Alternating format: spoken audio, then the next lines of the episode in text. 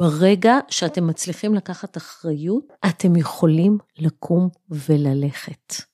אם יש לכם עניין בניסויים האלה, אם אתם רוצים להציל אותם, תשקיעו, תלכו לטיפולים, תראו מה אתם יכולים לעשות כדי לשפר אותם.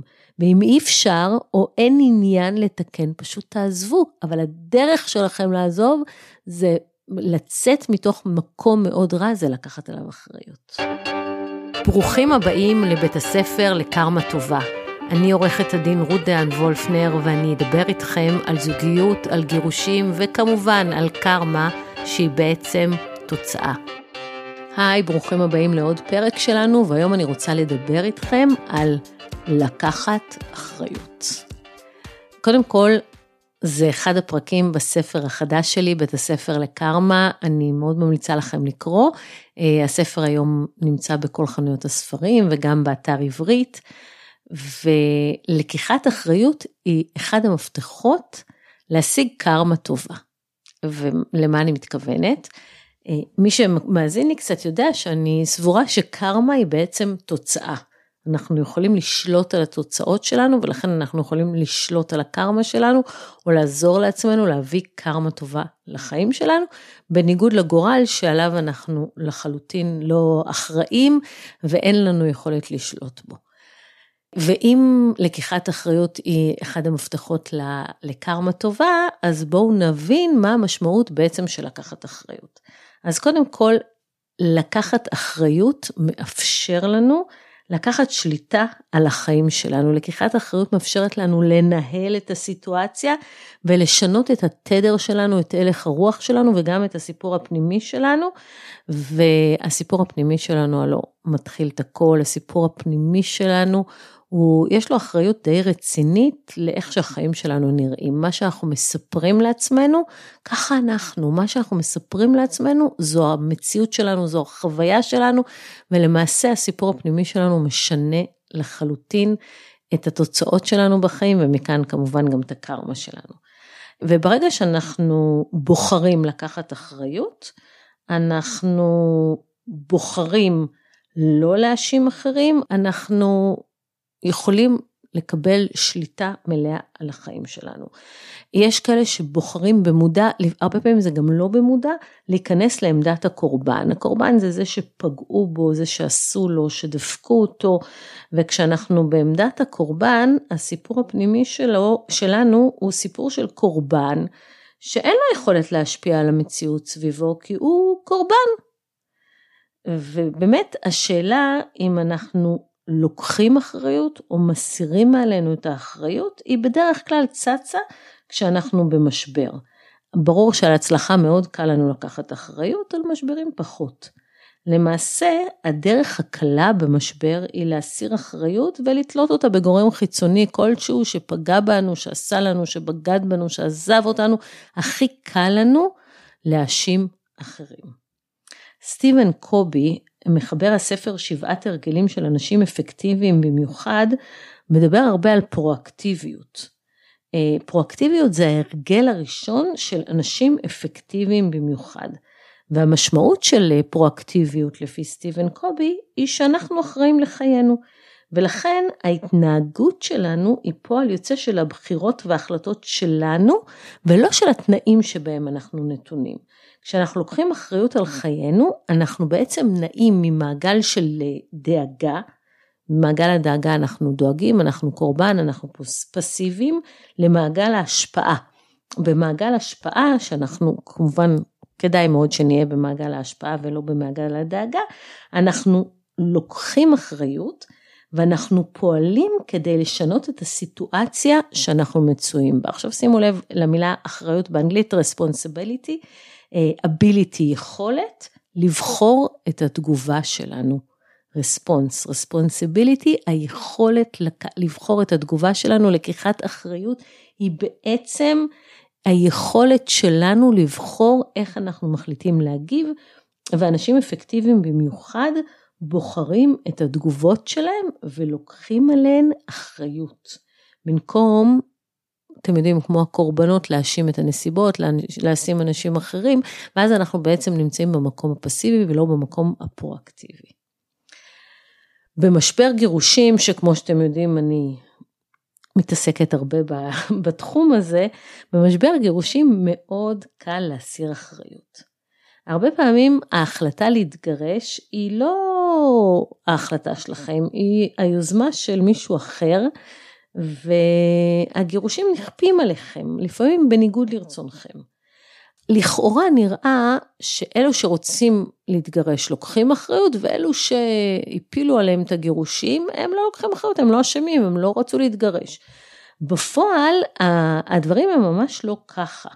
בגלל שלקיחת אחריות היא בעצם החלטה, לפעמים מי שיוזם את הגירושים נמצא בעמדת הקורבן, ומי שהגירושים נכפו עליו, הוא דווקא לוקח אחריות עליהם. אמ, זה, זה, זה החלטה. הרעיון של לקיחת אחריות הוא לגמרי החלטה. זה בכלל לא משנה אם בגדו בכם, אם החליטו להתגרש ממכם, אם נטשו אתכם. אתם יכולים להחליט לקחת אחריות, וזה דרך אגב לא מוריד שום דבר מהאשמה של מישהו אחר, זה פשוט בשבילכם, תכף נדבר על זה. ואני באמת רוצה לספר לכם על יואב. יואב בא אליי, אמר לי, תקשיבי, אני לא אוהב אותה. לא אוהב אותה, שאלתי אותו למה אתה רוצה להתגרש? לא אוהב אותה.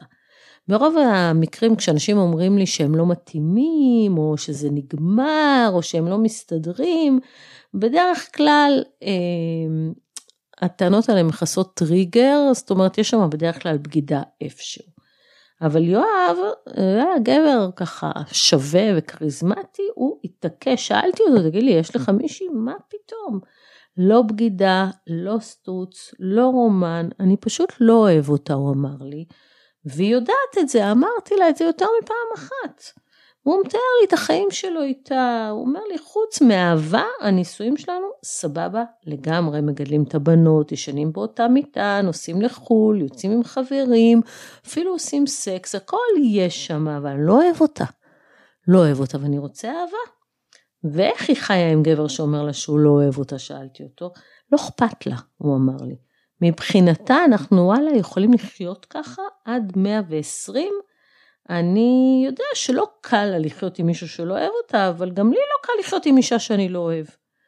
אז אה, הוא היה אצלי בפגישת ייעוץ, ניתחנו את המצב המשפטי ודיברנו על ההסכם שהוא צריך להציע לה ומה הדרך הנכונה לנהל משא ומתן ומה ההשלכות של ההליך המשפטי. הוא אמר, תקשיבי, אני אחשוב, אני צריך לבדוק מה הנקודת זמן הכי מתאימה לבשר לה שאני רוצה להתגרש ממנה, ואמר לי, טוב, נהיה בקשר.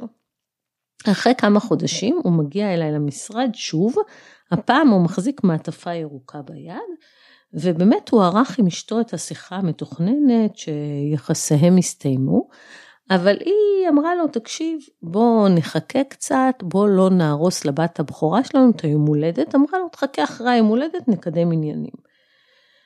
והוא הסכים, מה שהיא עשתה, היא ניצלה את הזמן הזה לשלוח אחריו חוקר פרטי שצילם אותה, הוא צילם אותו בתל ברוך וצילם אותו באיזה בר והיא פשוט שלחה בקשה ליישוב סכסוך, צו עיקול להבטיח את הכתובה שלה שיהיה על 555 אלף שקל ואת הדוח של החוקר, כל זה נשלח אליו במעטפה והוא בא, בא עם זה למשרד שלי. עכשיו, במקום לקחת אחריות על המצב, הוא אומר לי, היא גרמה לי לבגוד, היא משכה ומשכה את הנישואים, אפילו שאמרתי לה שאני לא אוהב אותה, והיא לא הותירה לי ברירה, אלא לבגוד בה. אני קצת הייתי בהלם מהתגובה הזאת, מה זאת אומרת, היא גרמה לך לבגוד? זו התגובה הכי מסירת אחריות שיכולה להיות. היא לא גרמה לך לבגוד. אף אחד לא יגרום לכם לבגוד. בגידה היא בחירה שצריך לקחת עליה אחריות. ו- ובאמת זה היה מקרה קלאסי של מישהו שהוא יוזם את הגירושים, הוא אומר לה אני לא אוהב אותך, הוא בוגד בה, אבל היא גרמה לו לבגוד. יש עוד מקרה ממש קיצוני שאני זוכרת של אילן, זה באמת היה אחד התיקים שאני בחיים לא אשכח אותם. אילן כבר בצבא הבין שהוא נמשך לגברים. והוא נלחץ מהגילוי הזה, במקום להתמודד איתו, הוא הדחיק אותו עמוק עמוק, מה שנקרא, הכניס את זה לארון. אחרי כמה שנים הוא הכיר בחורה צעירה, יפה, קראו לה טלי, והם התחתנו. היה להם יחסי, הם נישואים יחסית מוצלחים עד הסקס. כלומר, היה סקס, אבל בקושי. נולדה רק ילדה אחת, ואז אילן הרגיש שהוא עשה את שלו, והוא פשוט הפסיק לגעת בטלי. וטלי אמרה, תקשיבי, יש פה בעיה, רמזה, הוא אמר לה, תקשיבי, אני לא כל כך נמשך אלייך, כי את קצת השמנת, ואני מעדיף נשים רזות.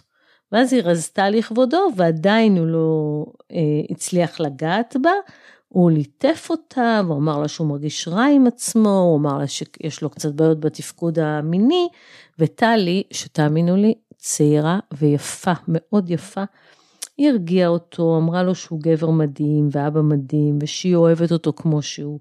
ובלב היא הבינה שהיא צריכה לוותר על סקס, כי הוא מסכן, לא יכול. ואז אילן טס לכנס אה, ממקום העבודה שלו לניו יורק. הוא יצא שם למועדון וכל לילה הוא בילה עם גבר אחר או עם כמה ביחד במין שכרות חופש, חושים כזאת ובכל דרך אפשרית וכשהוא שב לארץ הוא שוב פעם נכנס עמוק לארון. אלא ששנה לאחר מכן הוא חלה בדלקת ריאות שהסתבכה והסתבכה ואז אשפזו אותו בבית חולים והוא עבר בדיקת איידס ו... הבדיקה יצאה חיובית והוא הבין שהשבוע ההוא בניו יורק, כן. ואז הרופאה אמרה שגם טלי וגם הבת שלהם בת 15 צריכות לעבור בדיקת איידס, ואילן הבין שהוא לא יכול להסתיר את זה, והוא ממש התבייש והוא הכחיש והוא אמר שלא, שאין לו מושג איך הוא נדבק, ואפילו החוצפן שאל אם יכול להיות שטלי הדביקה אותו. וכשהוא ראה את המבט של השוק שהיה לה בעיניים, הוא הסיט מבטו לרופאה וגם היא הביטה בו בשתיקה. וכשטלי והבת שלהם יצאו שליליות, אין להם איידס, אילן ממש הודה לאלוהים בלב שהוא לא נגע בה כבר שנים. ואז כשאילן התאושש וחזר הביתה, טלי הבינה את התמונה. אתם יודעים, אחד ועוד אחד, הוא לא נוגע בשנים ויש לו איידס, והחליטה להתגרש, אבל הוא ממש לא רצה להתגרש, והוא לא הסכים, והוא התחנן, והוא אמר לה שהוא אוהב אותה, והוא נמשך אליה. כשזה לא עזר והיא הייתה נחושה, במקום לקחת אחריות, הוא התחיל לכעוס ולהאשים אותה. הוא אמר לה, תצטערי על הרגע הזה, והוא איים עליה שהוא יזרוק אותה מהבית, ויגיד שהיא חולת נפש, וייקח את המשמורת על הבת שלהם. קלאסיקה של גירושים מנרקסיסט. אבל לטלי אה, נמאס מהכחשות האלה שלו, והיא שלחה אחריו חוקר פרטי שיצר איתו קשר ושוחח איתו שיחות סקס ושיחות נפש, והוא סיפר לו הכל, והוא שלח לו תמונות, והוא לא העלה על דעתו שכל הווידואים האלה שלו מוקלטים, והתמונות ששלח שלא מותירות מקום לספק, הכל תועד. וטלי הבינה שבמשך שנים אילן חי עמוק בארון וקיים מלא קשרים עם גברים באוטו, בפרדס ואפילו בדירה שלהם כשהייתה בחו"ל והוא לא סיפר לאף אחד שיש לו איידס. ואחרי שאילן ככה איים והתגובה הראשונית שלו אה, לבקשה הייתה מאוד קיצונית, אתם יודעים, אני אעיף מהבית, אני אגיד שאת חולת נפש, היא כבר לא דיברה איתו יותר. אחרי זה הגשנו נגדו תביעת גירושים ותביעת נזיקים, והיא אמרה לו כשהשליח הגיע שהוא עומד להצטער על הרגע שהוא לא הגיע איתה להסכם, ושכח או מעולם לא ידע שקרמה איזה ביץ'. כן, בסוף, בסוף, בסוף הסיפור הזה נגמר בזה שהם הגיעו להסכם והוא הוא לא באמת לקח אחריות, אבל הוא הבין שכדאי לו להגיע להסכם או אחרת. לא נעים.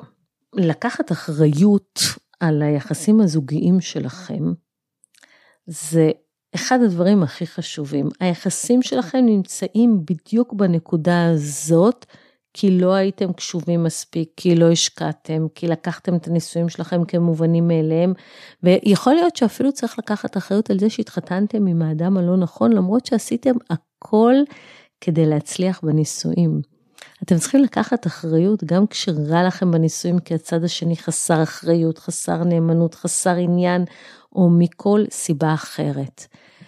למה אני אומרת את זה? למה אתם צריכים לקחת אחריות אם אתם נשואים לנרקסיסט שהורס לכם את החיים. למה אתם צריכים לקחת אחריות? כי ברגע שאתם מצליחים לקחת אחריות, אתם יכולים לקום וללכת.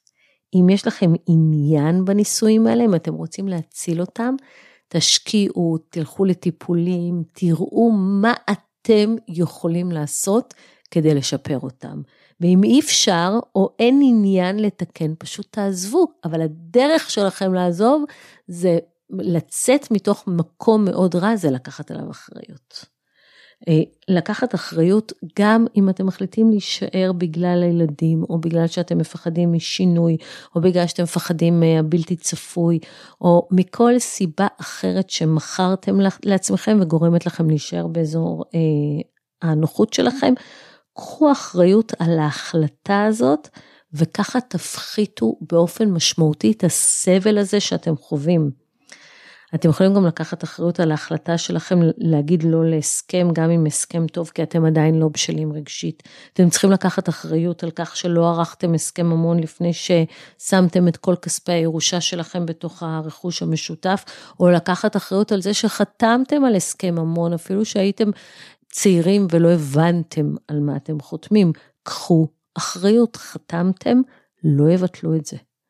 אה, את יכולה לקחת אחריות על כך שהיה לך נוח לעבוד בחצי משרה ולא פיתחת לעצמך קריירה, ואתה יכול לקחת אחריות על זה שהעדפת שאשתך לא תעבוד אלא תטפל בילדים ובבית, ועכשיו כשמתגרשים, שניכם משלמים על זה מחיר כלכלי.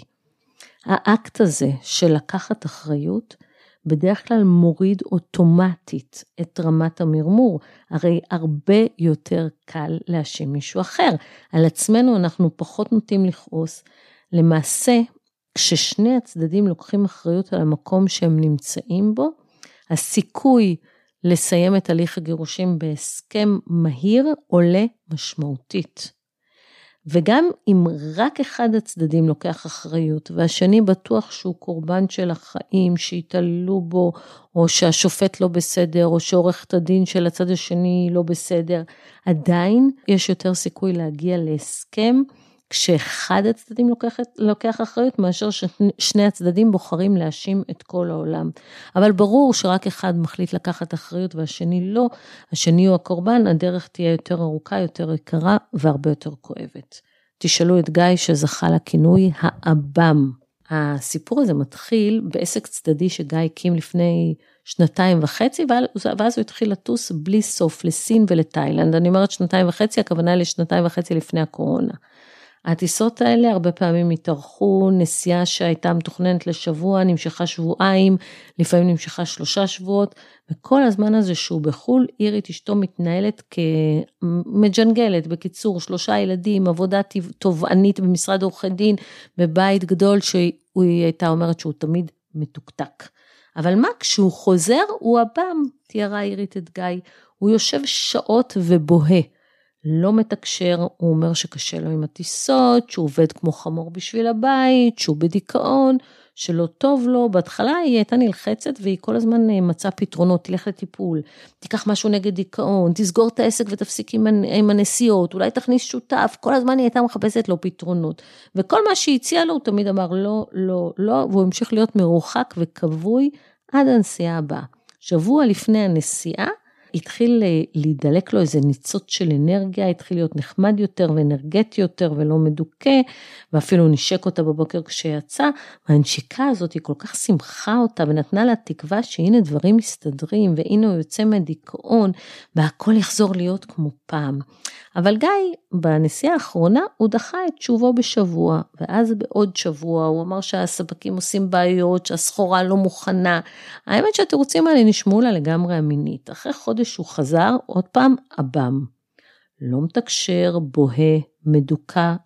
כשהיא ניסתה להוציא אותו מהבועה, הוא אמר לה, תקשיבי, האהבה נגמרה. כלומר, האהבה הרומנטית נגמרה, ועכשיו הוא אוהב אותה כמו אחות והוא רוצה להתגרש ממנה וכמה שיותר מהר. למרות שכל הסימנים היו שם, היא לא הסכימה להבחין בהם ולכן היא הייתה בהלם. הרצון שלו, ההחלטה שלו להתגרש נחתה עליה כמו טיל בלי אזעקה וריסקה אותה.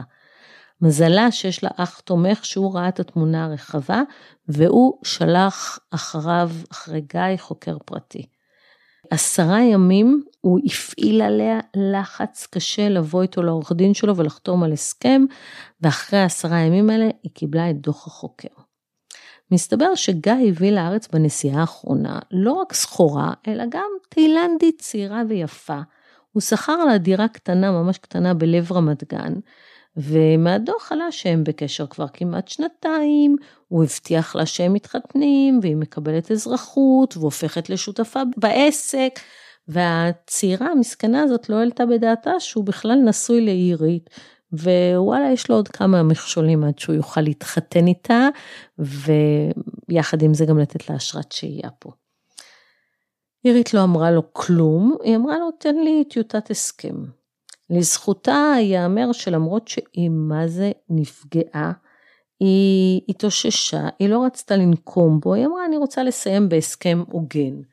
אבל לגיא היו הגדרות משלו למונח הסכם הוגן. הוא לא הסכים לשלם לה את שווי העסק. הוא הציע לתת לה מניות בחברה, הוא עמד על זה שהבית יימכר ויתחלק חצי חצי, למרות שהעסק היה שווה פי שלוש מהבית.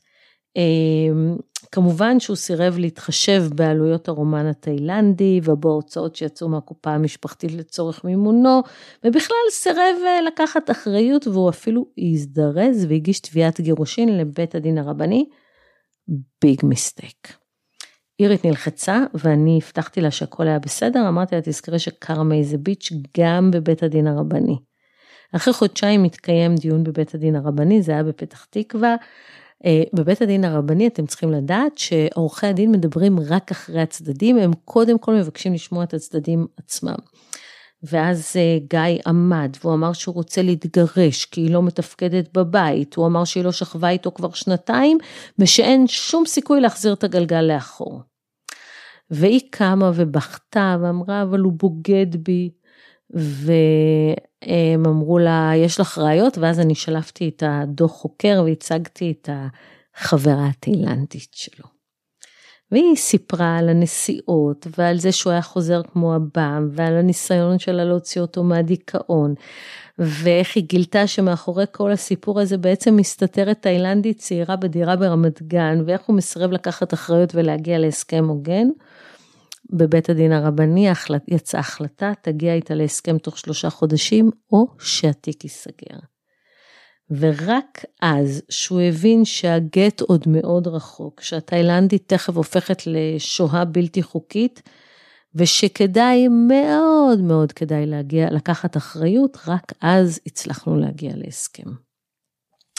ואתם יודעים, אם אנחנו מדברים על לקחת אחריות, לרוב האנשים, גם אלו שנמצאים בעמדת הקורבן ולא מסוגלים לקחת אחריות על החיים שלהם, יש מינימום של אחריות לילדים.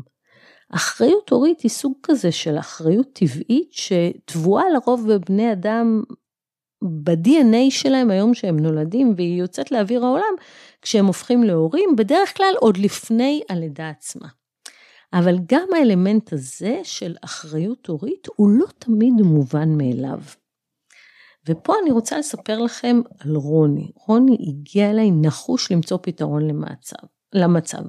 הוא חי שנים בזוגיות עם יוסי, ובמהלך השנים שלהם כבני זוג הם הביאו לעולם שני ילדים בהליך פונדקאות. שחר הראשון נולד ליוסי והוא בן שמונה וחצי, ועדי נולד שנתיים אחר כך וביולוגית הוא הבן של רוני. שני הילדים אומצו גם על ידי רוני וגם על ידי יוסי והם גדלו כמו אחים. כשהם נפרדו הם הגיעו להסכמות שכל אחד מבני הזוג יגדל את ילדו הביולוגי וישעה גם עם הילד השני בסוג של אחריות הורית משותפת. עדי, הבן של רוני, מאז שהוא נולד הוא היה ילד מאתגר, ממש מאתגר. לא תמיד נולדים לנו ילדים בהזמנה, אמר לי רוני, והוא סיפר שאיך שהביאו את עדי ארצה, התחילו קשיים. ותמיד היו שרים איתו את השיר הזה, את יודעת, אימא, כולנו ילדים של החיים, והיו יורדות לו דמעות מזה.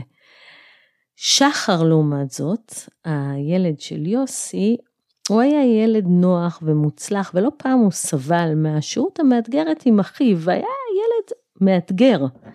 ולאט לאט אחרי הפרידה יוסי התחיל להימנע מלקחת את עדי להסדרי שהות. הוא הוריד מעצמו אחריות, לא באופן בוטה, הוא לא יצא בהכרזו, בהכרזות, אבל כל פעם הוא, הוא, הוא לא מרגיש טוב, ופעם יש לו פרויקט מורכב בעבודה, או שנתפס לו הגב, או שהוא יכול לקחת אותו לשעה, עד שההימנעות הזאת הפכה להיות עובדה כואבת בשטח, ועדי הרגיש מאוד דחוי, ו, וכמובן שזה הגביר את הקושי לשהות איתו, כי הוא נכנס למצוקה רגשית. ואז יוסי התחיל למנוע משחר להגיע להסדרי שהייה עם רוני. באותה שיטה.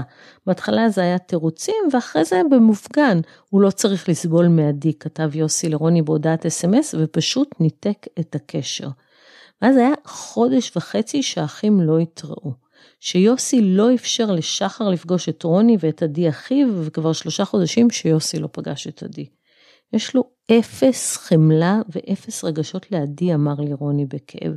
וזה מאוד כאב לעדי שבלילות הוא היה בוכה, וזה היה קשה מנשוא לרוני שגידל את שחר מהיום שהוא נולד.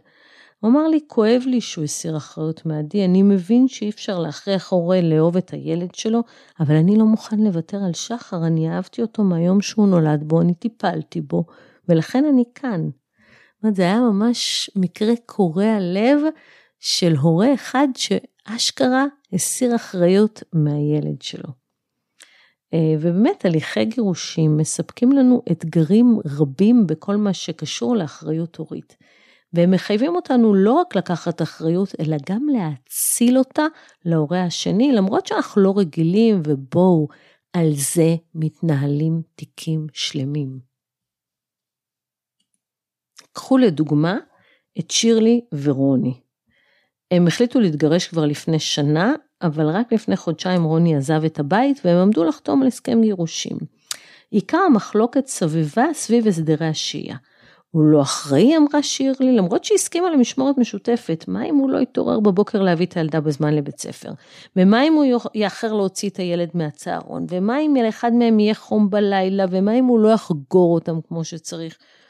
ומה היה עד עכשיו? שאלתי אותה. עד עכשיו אני ניהלתי את העניינים, היא הסבירה לי. אני הערתי אותו אם הוא לא התעורר, אני הזכרתי לו שיש חוג, אני שלחתי אותו לרופא אם אחד הילדים היה חולה. היא ממש תיארה איך הוא קיבל הנחיות והתנהל על פיהם. הוא היה אבא מעולה, אבל מכאן והלאה, וואלה, היא באמת דאגה.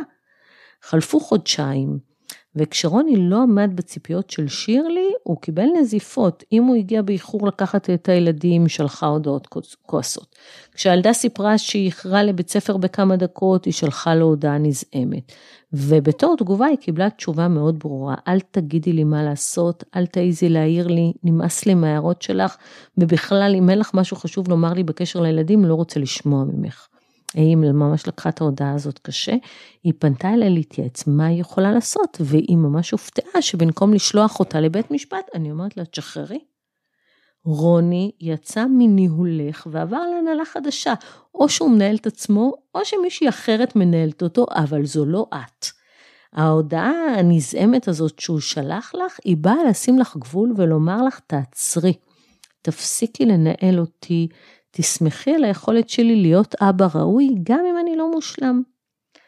ואמרתי לה, את יודעת, בסופו של דבר את תגיעי לבית משפט ויגידו לך, לא, זה האבא שאת בחרת לילדים שלך. את לא יכולה לבוא היום לבית המשפט ולהגיד, הוא לא אחראי, את בחרת אותו. והיה לה מאוד קשה, והיא אמרה לי, אבל איך מצליחים לשחרר? איך מצליחים לשחרר? ואז אמרתי לה, לוקחים אחריות.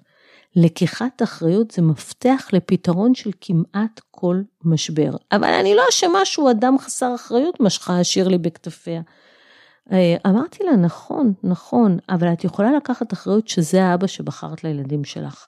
את יכולה לקחת אחריות שניהלת אותו כל החיים ולא השארת לו שום מקום להתנהל בעצמו, ואת יכולה גם לקחת אחריות, וואלה, על זה שאת לא יכולה לשחרר שליטה.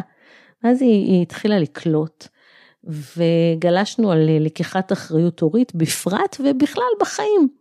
מי שלוקח אחריות לא יכול באמת לכעוס, כי הרי על עצמנו אנחנו יכולים לכעוס רק במידה קצובה ולתקופות מוגבלות. מי שלוקח אחריות לא יכול להאשים אף אחד כי לקיחת אחריות היא בדיוק ההפך מאשמה. מי שלוקח אחריות מנטרל את מנגנון הביקורת ההרסני, כי הרי ביקורת עצמית היא עניין אחר לחלוטין. מי שלוקח אחריות מאפשר לעצמו להתקדם הלאה ולא תוקע את עצמו בכעס ובנקמה. מי שלוקח אחריות שולט בסיטואציה ומנהל אותה, כי הרי בפועל אנחנו יכולים לשלוט רק על עצמנו. ובכלל, קחו אחריות על המצב הכלכלי שלכם, על המשקל שלכם, על רמת הכושר שלכם, על הקריירה שלכם, וגם אם מישהו מרמה אתכם, קחו אחריות שלא שמרתם על עצמכם מספיק טוב, שלא זיהיתם את, את התרגיל, ותשנו לחלוטין את החיים שלכם. ואני רוצה לסיום לדבר איתכם על קשר בין לקיחת אחריות לאשמה. לקחת אחריות זה לא אומר לקחת אשמה. גם אם אתם לחלוטין לא אשמים בסיטואציה, אתם עדיין יכולים לקחת אחריות. גם אם הייתם קורבן להתעללות או לבגידה, וגם אם ברור שאתם לא אשמים, אתם יכולים לקחת אחריות על ההחלטה שלכם לבחור לצאת מעמדת הקורבן. לקחת אחריות פירושה לבחור את התגובה שלכם לאותה התעללות או בגידה או, או פשע שביצעו כלפיכם. אפשר לקחת אחריות בלי להאשים את עצמנו במה שקרה, אלא באמצעות בחירת התנהגות מקדמת, מעצימה ותומכת. במקום להחליט להתנהל כקורבן, לאחוז בבושה ובאשמה, אפשר לנטוש את האשמה והבושה ופשוט להתקדם הלאה. ברגע שנוכל, ברגע שניקח אחריות, נוכל ליצור עולם אחר, נוכל לפרוח ולפרוץ קדימה, בעוד שבושה ואשמה מביאים להרס, לקיחת אחריות מקנה לנו עוצמה ומביאה לנו הרבה קרמה טובה. ולבסוף, לקיחת אחריות היא שיעור בפוקוס. איפה שתתמקדו ותכוונו את עצמכם, לשם תגיעו. אם תתמקדו בקורבנות, בעבר, בפגיעות שחוויתם, תהפכו לקורבן. אם תיקחו אחריות ותתמקדו בעתיד, ברצון להתקדם הלאה, לפרוח ולהצליח, תוך שאתם לוקחים אחריות על ההחלטה לעשות את זה, תביאו על עצמכם הרבה קרמה טובה. זהו להיום. אם אתם רוצים לשמוע עוד על כל הדרכים להביא לעצמכם קרמה טובה, אתם מוזמנים לרכוש את הספר, בית הספר לקרמה. אני מניחה שעוד נדבר עליו בשבועות הבאים. אה, וזהו, תודה שהאזנתם לפרק הזה, וכמובן, אם מצאתם בו ערך, אני אשמח אם תעבירו אותו הלאה, וגם תשאירו משוב באפליקציה בה אתם מאזינים. תודה.